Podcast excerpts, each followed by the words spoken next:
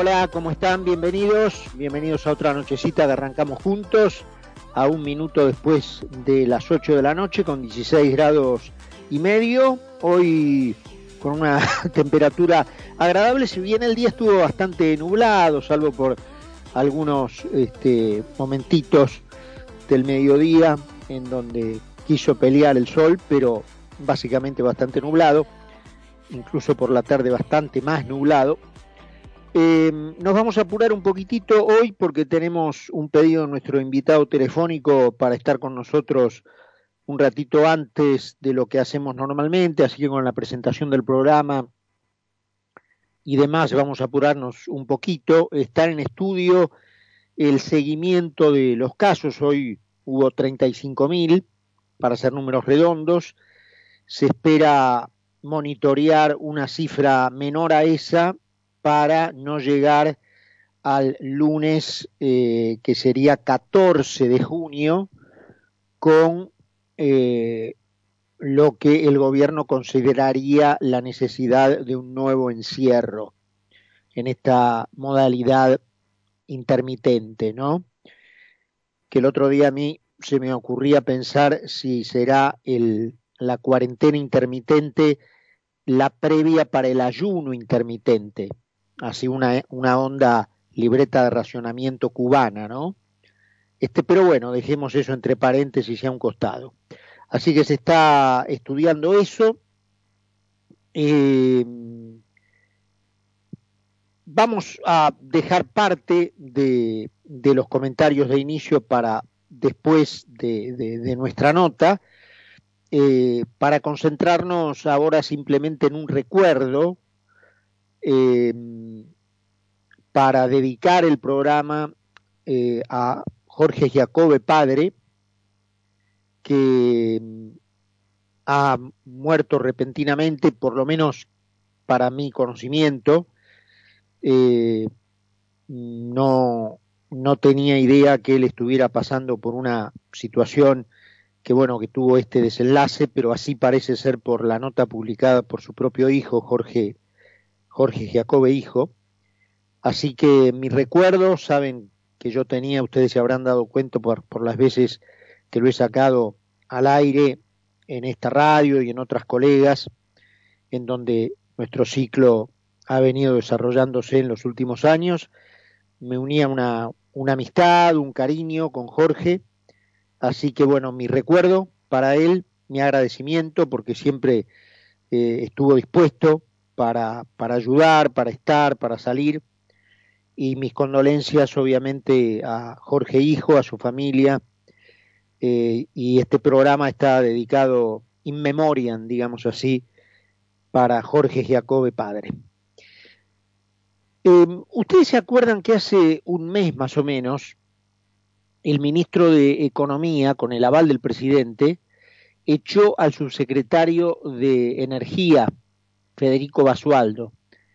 En aquel momento la disputa se había generado alrededor de las tarifas de servicios públicos, en especial la de gas y electricidad. Guzmán, por un lado, quería aprovechar las negociaciones por la deuda para dar una muestra de racionalidad económica en el manejo de las cuentas públicas, por lo menos de algunos números, y de los precios de los servicios, mientras que el ala castrochavista del gobierno, obviamente liderada por la comandante del Carafate, a la que pertenece Basualdo, se negaba rotundamente siguiendo las instrucciones del, Instituto Patria. Si uno bien se fija, la eh, primeramente en pensar como un especulador capitalista frente a su mercado de clientes es Cristina Kirchner.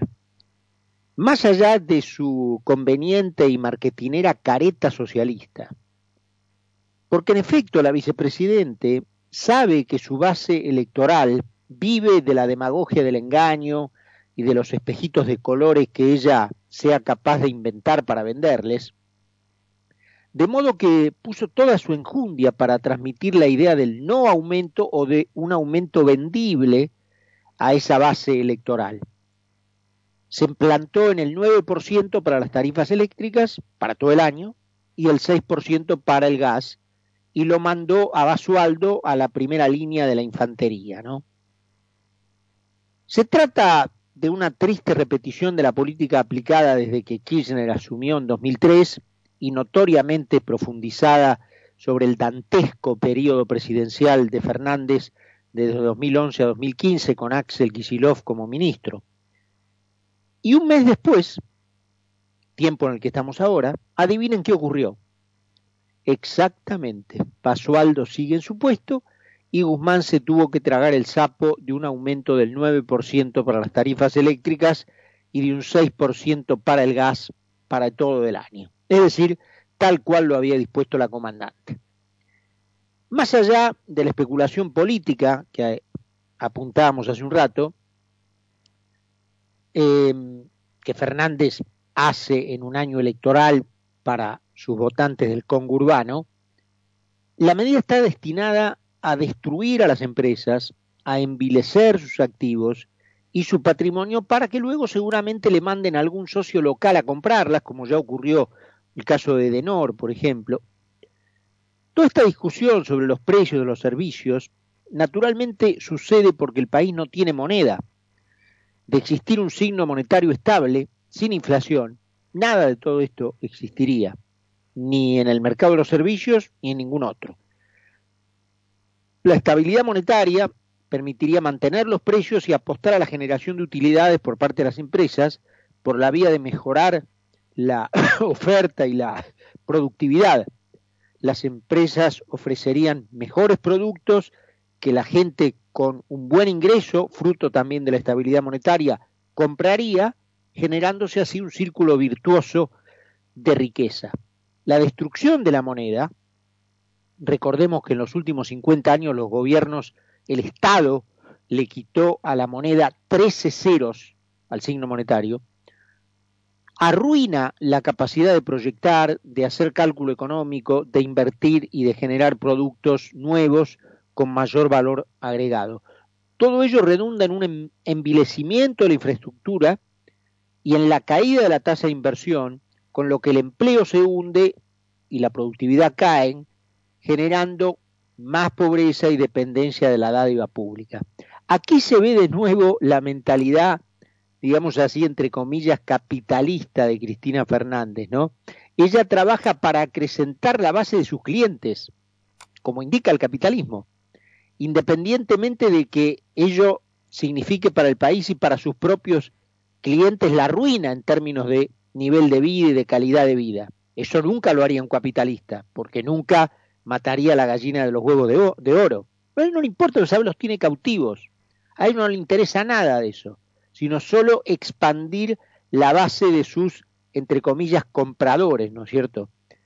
Quien genera las distorsiones monetarias que producen el envilecimiento del peso, obviamente es aquel que tiene el poder para imprimir los pesos.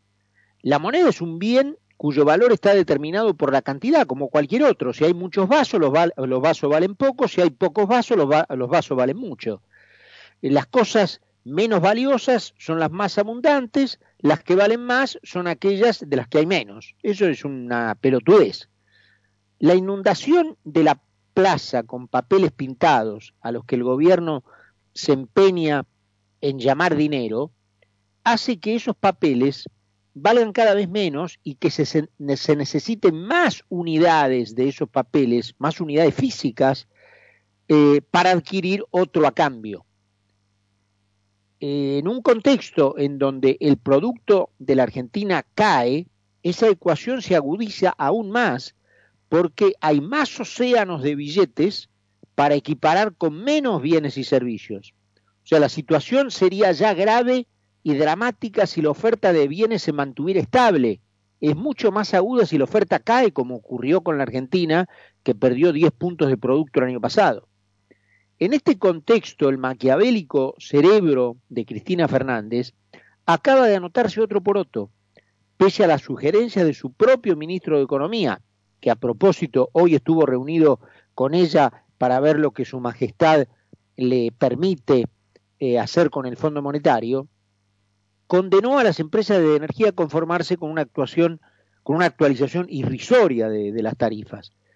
no debe faltar mucho para que volvamos a ver atracar en el puerto de Buenos Aires, ¿se acuerdan al buque gasificador del cual dependerá que la sociedad pueda cocinar este, y que le brindará seguramente a la casta una posibilidad más de hacer suculentos negocios. Paradójicamente detrás de la marketinera careta socialista no hay mente más capitalista que la de Cristina Fernández de Kirchner. En honor a nuestro invitado presentamos el programa y a la vuelta seguramente estamos con él. Seguí con nosotros en Mira quién habla. Mira quién habla. Mira quién habla. Mira quién habla.